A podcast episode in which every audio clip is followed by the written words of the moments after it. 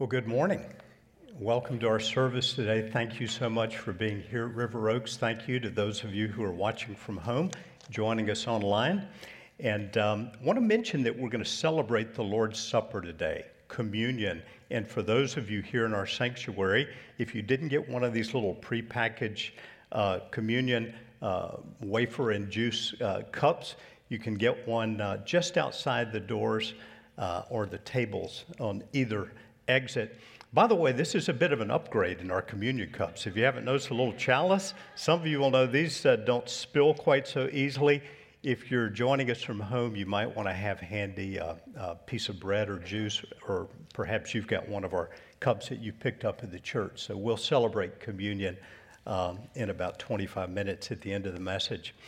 Want to mention just a few upcoming things at our church. First of all, this coming Thursday is the National Day of Prayer. And so we're going to have a prayer time here in our sanctuary at noon from 12 to 1. If you're able to join us for all or part of that, this will be a, a, a time of uh, corporate and individual prayer, uh, prayers interspersed with worship, music. So I invite you to come to that. Next weekend is a big weekend for us with the Rock 5K on Saturday. And then we will have a Discover Rock class next Sunday morning during our 11 a.m. service. So if you're if you've been coming for a while and want to know more about membership in our church, um, that would be great for you. Uh, we'd appreciate it if you'd sign up online. And then finally, on Saturday, May the 15th, from 11 to 2, we're going to have an event outdoors. Uh, hot dogs, hamburgers, cookout, everything's provided there. Uh, we would appreciate it if you sign up so we know you're coming and be better prepared. And that day, we're going to have representatives from our local missions ministries uh, outdoors for you to connect with if you're looking for a way to uh, serve locally. So um, look forward to that on the 15th. Now, before we get into Romans chapter 8 this morning, I want to share uh, briefly a passage from Philippians. And here's the reason why.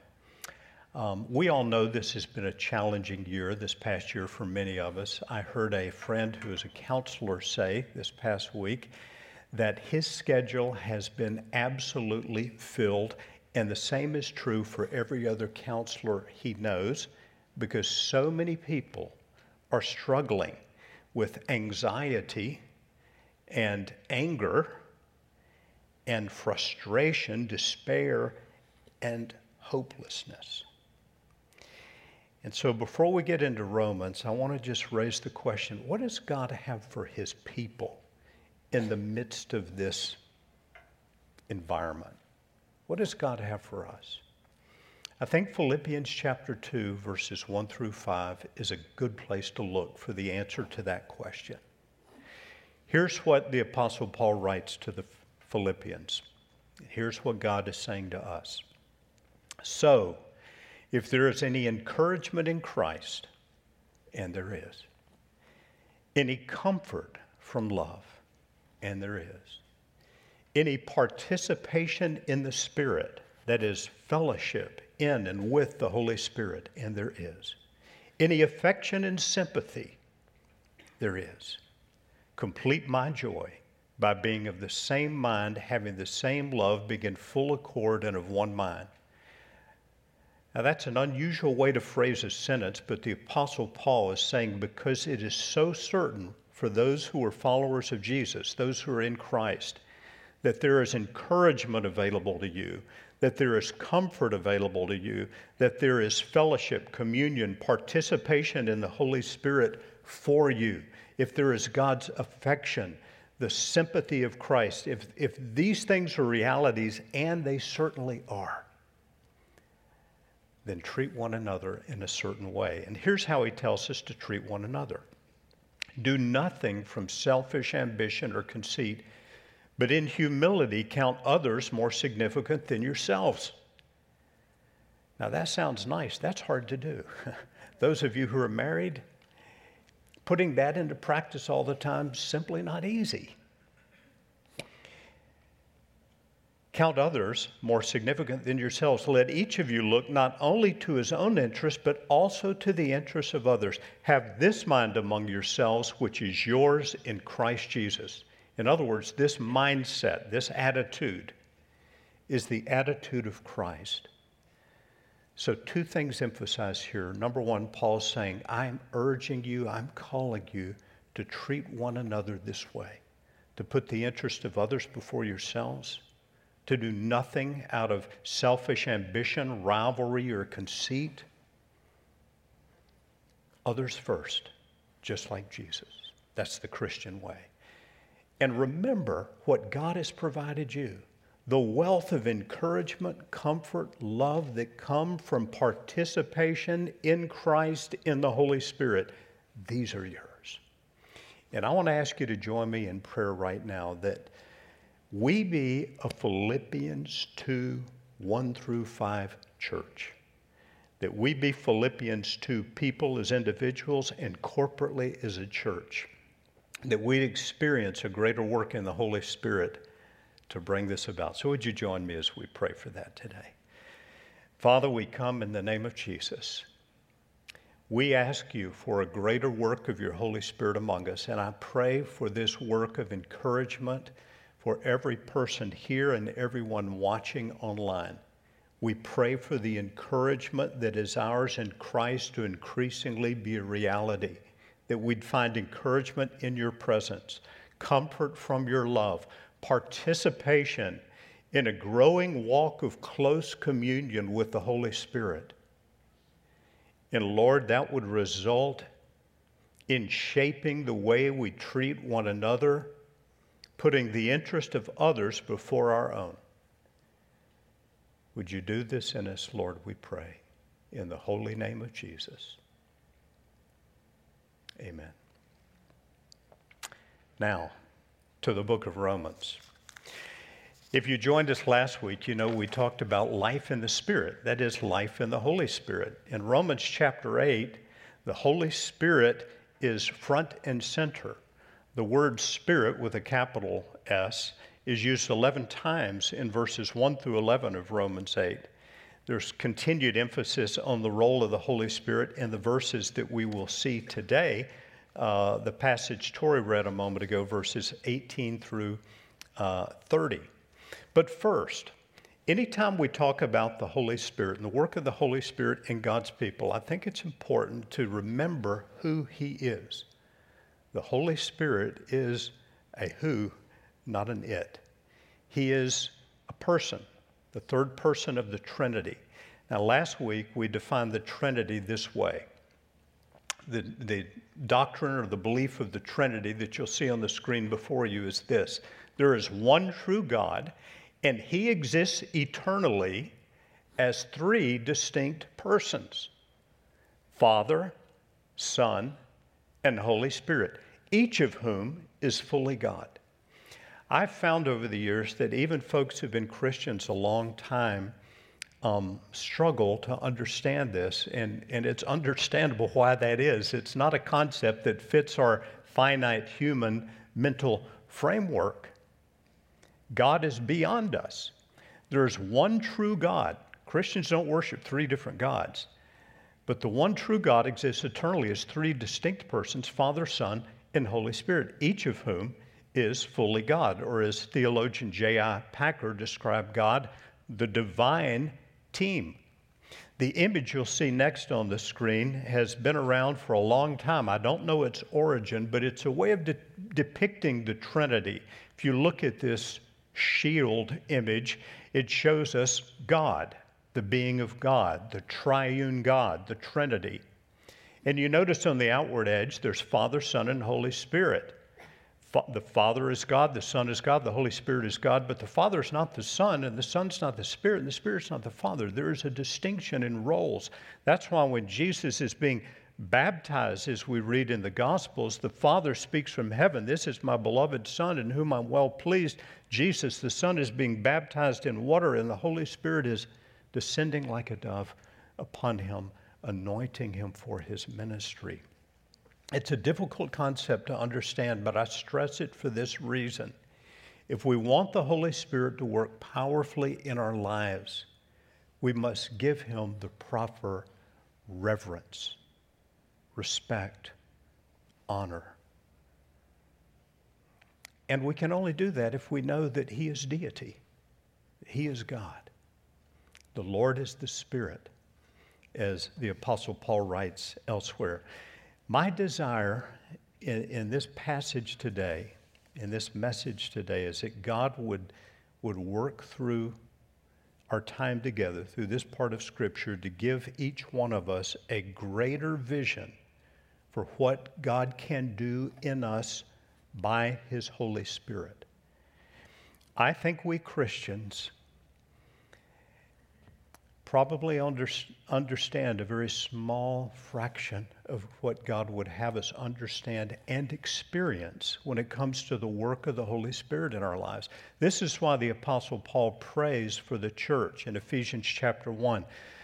He says, I pray that God would give you a spirit of wisdom and revelation in the knowledge of Him that you might know him better, but he goes on to pray that you may know the immeasurable greatness of his power toward us who believe. The immeasurable greatness of his power toward us who believe. Do you have a grasp on the immeasurable greatness of God's power toward you as a believer in Jesus? I'd like to grow in that, and I hope we all will. Well, the block of teaching uh, we're looking at today in Romans chapter 8, verses 18 to 30, culminates in the two verses you see on the screen before you, verses 29 and 30. And so I want to start with this climax of this block of teaching, this culmination of the teaching, where Apostle Paul says in, in uh, two verses some of the most important things in the Bible about God's work and will in his people. People often ask, How can I know God's will for my life? Well, these verses won't tell you, you know, where he wants you to live or what house he wants you to buy or where he wants you to go to school or who he wants you to marry or whether he wants you to marry, but here's what they'll tell you what his great desire is in your life, his great plan, and it's this. Those whom he foreknew, he also predestined to be conformed to the image of his Son, that is, to be shaped to the image of Jesus. Not talking about our outward bodies, our physical shape, but our spirit, our soul, our inward likeness, our minds, that we be increasingly shaped to the likeness of His Son, in order that He might be the firstborn among many brothers. And that, that is, that we might become increasingly like the firstborn, Jesus. That's God's plan, that's God's vision for each of His people. And then Paul writes these important words For those whom He predestined, he also called. And those whom he called, he also justified. And those whom he justified, he also glorified. Now, to predestine means God, God planned ahead. He looked ahead. He saw, He planned, He purposed for you. If you've embraced the salvation provided by Jesus, you can know this applies to you. Those whom He predestined, He called. Those of you who are Christians, you remember the time when you, you became aware of your sin and your need for God's forgiveness, and you, you, you believed that Jesus died on the cross to pay for your sin and was raised from the dead, and you embraced his salvation. The Holy Spirit was drawing, He was calling. And when you put faith in Jesus and what He did for you on the cross, at that moment you were justified. That is, God looking at you and declaring your sins forgiven and you made just, declared righteous by God. Those whom he called, he justified. And then he says, Those whom he justified, he also glorified. Our glorification hasn't happened yet. Paul has already said earlier in this chapter that we're awaiting something. That's the, the glorification that comes when Jesus returns and we get glorified bodies like his body that are not subject to decay and pain and sickness and aging. The Bible talks quite extensively about this, but that hasn't happened yet. So why does Paul say it in past tense? Those whom he called, he justified. Those whom he justified, he glorified. I think he says it in past tense because it is so absolutely certain for you if you are a believer in Jesus, if you're his follower. The devil himself cannot keep it from coming to pass that those who've been justified shall also be glorified. Now, those who are believers in Jesus, as we await the return of Christ, we live between having been justified and being glorified. And a great deal of what Paul said in verses 18 to 28 have to do with that. That waiting, that anticipating the glorification that is coming for believers. And in that time, God's doing something in His people. He's shaping. He's shaping our lives by the power of the Holy Spirit, making us more like Jesus. Now, let's look at that this morning. God's great plan for those who know Him. How's He shaping us? How's He preparing us? First of all, Paul's teaching us the Holy Spirit is shaping us through our present sufferings. Paul writes, The Spirit Himself bears witness with our spirit, that is, our human spirit, that we are children of God. And if children, then heirs, heirs of God and fellow heirs with Christ, provided we suffer with Him, in order that we may also be glorified with Him. For I consider that the sufferings of this present time are not worth comparing with the glory that is to be revealed to us. So I thought about this passage this week. I thought, wow, it seems like as we've studied Romans and going back to Easter Sunday and other passages we've looked at, we've talked about suffering a lot. And I thought, well, that's really because Paul talks about it quite a lot.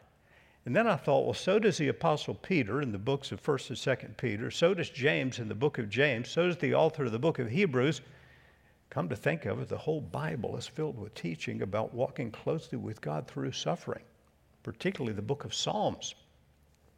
Why is that? Part of the reason is that spiritual growth often occurs through seasons of trial. That's why the Apostle James writes, Count it all joy, my brothers, when you encounter trials of various kinds, because the testing of your faith produces perseverance. And perseverance must finish its work so you may be mature and complete, lacking nothing. In other words, if you're going to be spiritually mature and complete, your faith will have been developed through trials, through testing. God is shaping, God is working in these times of, of difficulty. It's kind of like the development of muscle tissue, it requires resistance for growth. And Paul is saying this suffering can be a, a shaping time. Only, though, if the Holy Spirit is working in us to turn our hearts and lives increasingly toward Him. Secondly, God's plan for those who know Him is this this shaping occurs as we await our full adoption, the redemption of our bodies. And this is where Paul begins to talk about this future glorification. And he writes some of the more challenging words in this chapter. We read in verses 22 to 25. He says this For we know that the whole creation has been groaning together in the child, uh, pains of childbirth until now. What in the world is that about? In verse 20, Paul said something unusual in this chapter. He said that creation, created world, was subjected to futility. I think what he means is that the created world in which we live, nature, was affected by the sin of humanity ever since the very beginning. It is not as it was in the Garden of Eden. It is not as it will be in the new heavens and the new earth about which the Bible speaks. This created world has been affected by the sin of humanity. And Paul says it's as if the creation itself is groaning in the pains of childbirth. Why in the world would he use that image about the created world? He's talking about anticipation. Though there is intense pain and childbirth, there is anticipation of joy at the delivery of the child. There's a looking ahead to something else. And so Paul uses this analogy and he says, not only the creation, but we ourselves who have the first fruits of the Spirit, that is, we, we've got the Holy Spirit living within us, we groan inwardly as we wait, inwardly as we wait eagerly for adoption as sons, redemption of our bodies.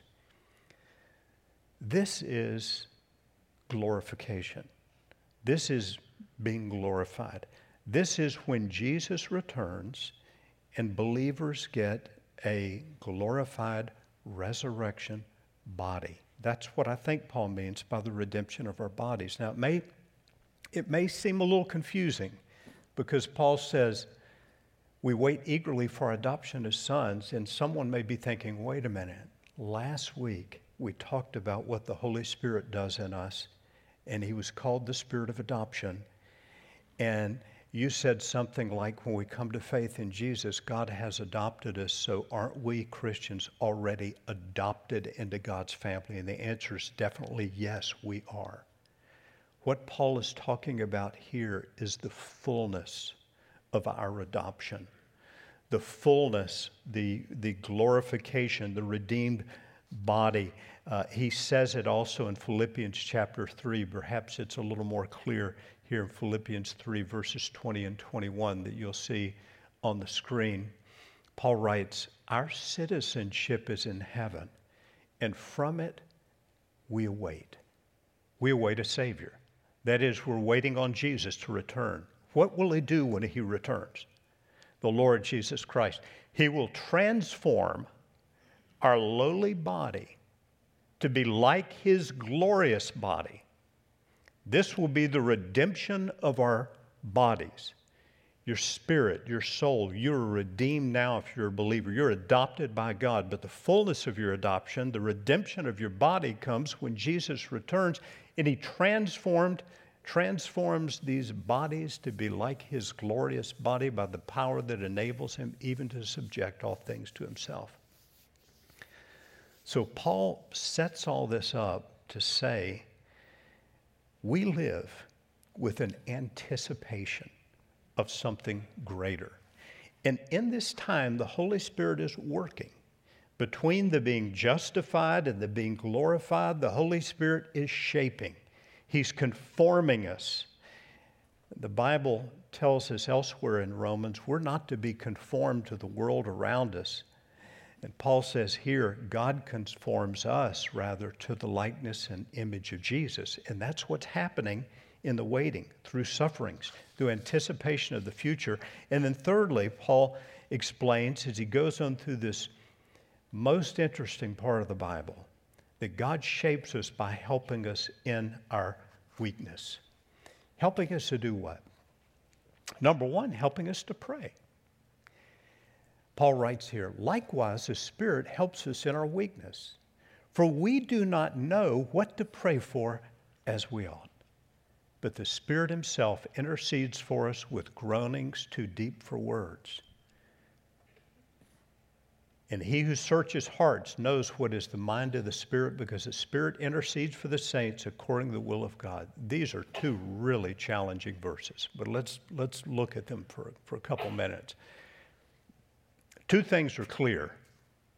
There's a lot I don't understand about these two verses, but two things are pretty clear. Number one, it's assumed we will pray. If you're a Christian, it's assumed that you pray. But number two, it's assumed we need help when it comes to prayer. Does it strike any of you, as it does me, that the Apostle Paul, of all people, would say, We don't know what to pray for? We don't know how to pray as we ought. I find that pretty remarkable. The Apostle Paul, after Jesus, outside of Jesus, the Apostle Paul was almost certainly the, the greatest person of prayer listed in the New Testament. All of his letters he writes to the churches, he starts off talking about how much he's praying for them. And I read about Paul and I go, my goodness, he must have just prayed all the time. And yet he says, we don't know what to pray for as we ought. The man who teaches us so much about prayer in the New Testament. What's the solution for Paul? He says the Holy Spirit intercedes for us with groanings too deep for words. And he who searches hearts knows what is the mind of the Spirit because the Spirit intercedes for the saints according to the will of God.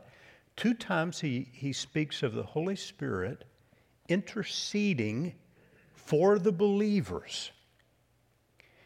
Now, the word intercede means to, to plead, to appeal, to approach, to stand before God on behalf of another.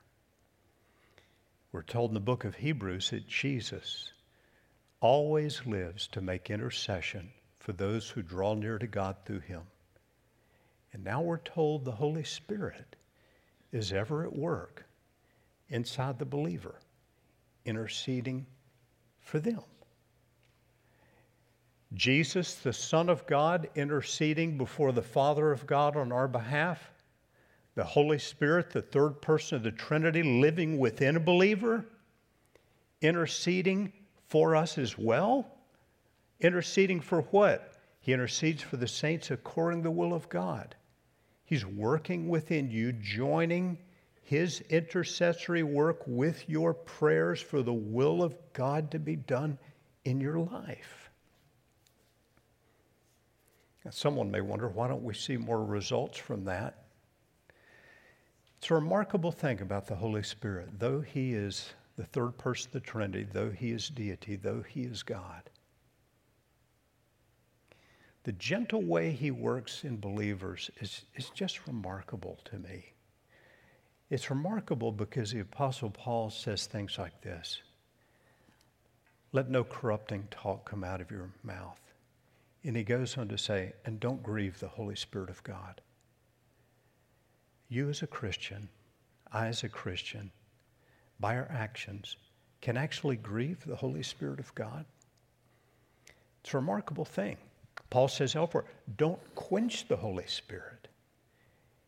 And I think, how, how, could, how could we mere human beings quench the, the Holy Spirit?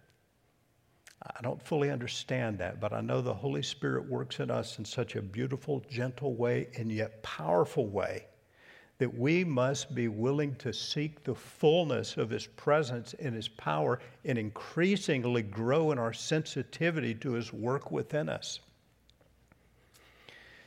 God the Son and God the Spirit are interceding before God the Father for the will of God to be done in the saints. There's a further thing the Holy Spirit does within us, and it is necessary and essential for the unfolding of God's plan in your life and mine, and it is this He helps us to know God's love. Paul writes a little bit earlier in this same letter to the Romans God's love has been poured into our hearts. How? Through the Holy Spirit who's been given to us.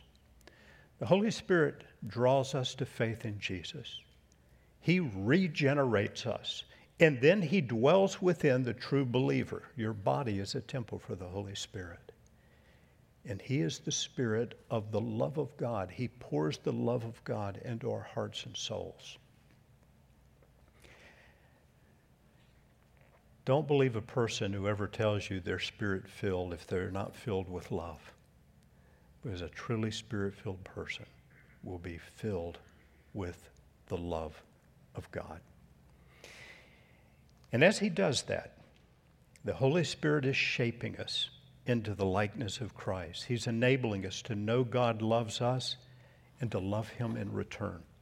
He's shaping us through present trials, sufferings, difficulties He's shaping us through anticipation, looking forward to the return of Jesus, glorification.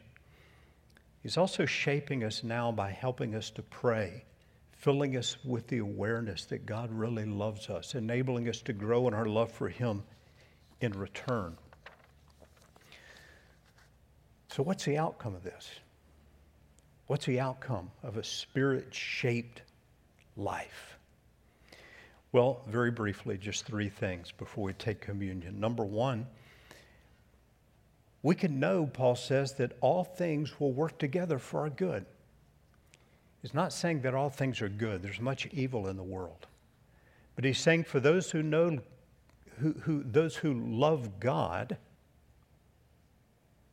all things work together for good for those who are called according to his purpose. God somehow, in his great wisdom, is able to ultimately cause all things to work together for those for good to those who love him. And number two, in this process of things working together for our good, the very next verse tells us we're being conformed in the likeness of Jesus. For those whom before knew, he also predestined to be shaped, to be molded, to be conformed into the image of his Son. This means increasingly we have the attitude of Christ, the mind of Christ, like the verse we read in Philippians. It's an others first mindset. We don't do things out of rivalry or conceit, but we put others before ourselves. We put the interests of others ahead of ourselves. We have the mind of Christ. We're being shaped in the image of His Son. And then, thirdly, the outcome of a spirit shaped life is that we can be secure in God's love. I stress this because of the verses that immediately follow. The Apostle Paul, as he's reflecting back on everything he wrote in verses 18 to 30 uh, and, and previous to that, he says, What do we say to these things? What do we make of all this I've just written? God is for us. And if God is for us, who can be against us? And what he does in the remainder of this beautiful chapter, some call it the greatest chapter in the whole Bible, is the stress that nobody can separate you as a believer from the love of God. In fact, he'll end the chapter with these words neither height nor depth nor anything else in all creation will be able to separate us from the love of God in Christ Jesus, our Lord. All of this is possible. Having the Holy Spirit live within us, do this work within us, it's all possible for one reason only. And that is that God the Son, Jesus, left the glory and perfection of heaven and came to this earth in human form, real human flesh and blood, born as a baby, lived among us. At the age of 33, allowed himself to be taken and brutally mocked and spit upon and flogged and beaten and scourged and nailed to a cross. And on that cross, our sin would be laid upon him as if he were guilty of all. He would bear the judgment, He would take our place. He would be raised from the dead. And through our faith in Him, God will look at us and say, justified. Justified. Declared righteous. To such an extent that the Holy Spirit could come and live within us and shape us increasingly through life so that we're progressively conformed to the image and likeness of his Son as we await that day when he will return, and it will happen. And those who are in Christ will be glorified, the redemption of our bodies, and live with him forever in the new heavens and the new earth. We celebrate that which Jesus did in what we call communion, the Lord's Supper. Paul writes about that elsewhere in 1 Corinthians chapter 11 when he writes, For I received from the Lord what I also delivered to you, that the Lord Jesus, on the night when he was betrayed, took bread, and when he had given thanks, he broke and said, This is my body, which is for you. Do this in remembrance of me. In the same way, also, he took the cup after supper, saying, This cup is the new covenant, the New Testament in my blood. Do this as often as you drink it in remembrance of me. For as often as you eat this bread and drink the cup, you proclaim the Lord's death until he comes. Remarkable thing. You proclaim the Lord's death. You proclaim that you've received the benefits of what Jesus did in his dying. Then he gives a warning and says, Whoever therefore eats the bread or drinks the cup of the Lord in an unworthy manner will be guilty concerning the body and blood of the Lord. Let a person examine himself then, and so eat the bread and drink the cup. I'd like to take a moment now to do that very thing, to allow us to examine ourselves. First, to be certain that we have embraced the salvation God provided for us through Jesus. And then to simply search our hearts if there's something we need to acknowledge before God in the way of our fellowship with Him. So, would you join me as we pray now? Father, how we thank you for the work of your Holy Spirit. And I pray now, Father, that we would take communion rightly in your eyes. And I pray for anyone watching our service, anyone here in our sanctuary who has not yet embraced the salvation provided by Jesus, that you would draw that person to yourself today to say, God, I know I've sinned and I need your forgiveness, and I believe Jesus provided for that in his death and resurrection. Jesus, I receive you as my Savior and my Lord. Like to take a moment of silence now for us just to wait in God's presence as we prepare our hearts to take communion.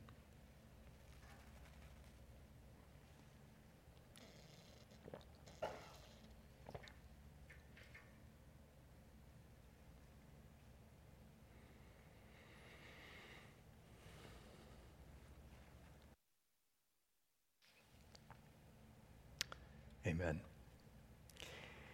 I'll give you a moment to, um, to get the little wafer that's in the bottom part of the packaged cup. And those of you watching online, if you'd like to get a piece of bread or uh, whatever you have handy, and we'll take together in just a moment.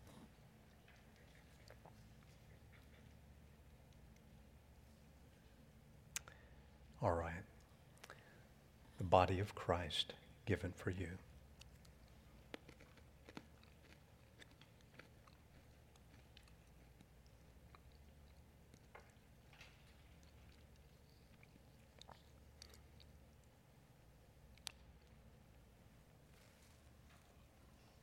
Give you a moment to get the lid off of the cup.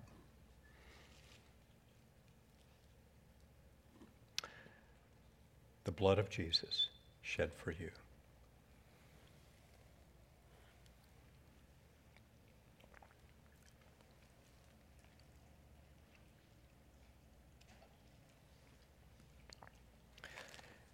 We're going to worship the Lord together now.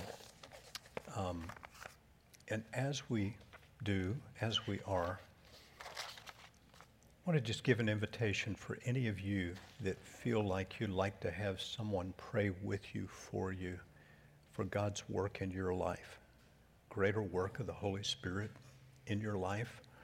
And um, if that's you, if that pertains to you, I'm going to ask you to make your way to uh, this empty row of seats that's off to my right or one off to my left here, or to one of the back tables. And I'm going to ask to come forward any of our uh, elders present at the service, and um, we'll look for you if you're seated on one of these rows or standing at a table. And while we're worshiping the Lord, we'd like to take just a moment and pray for that greater work of the Holy Spirit in your life.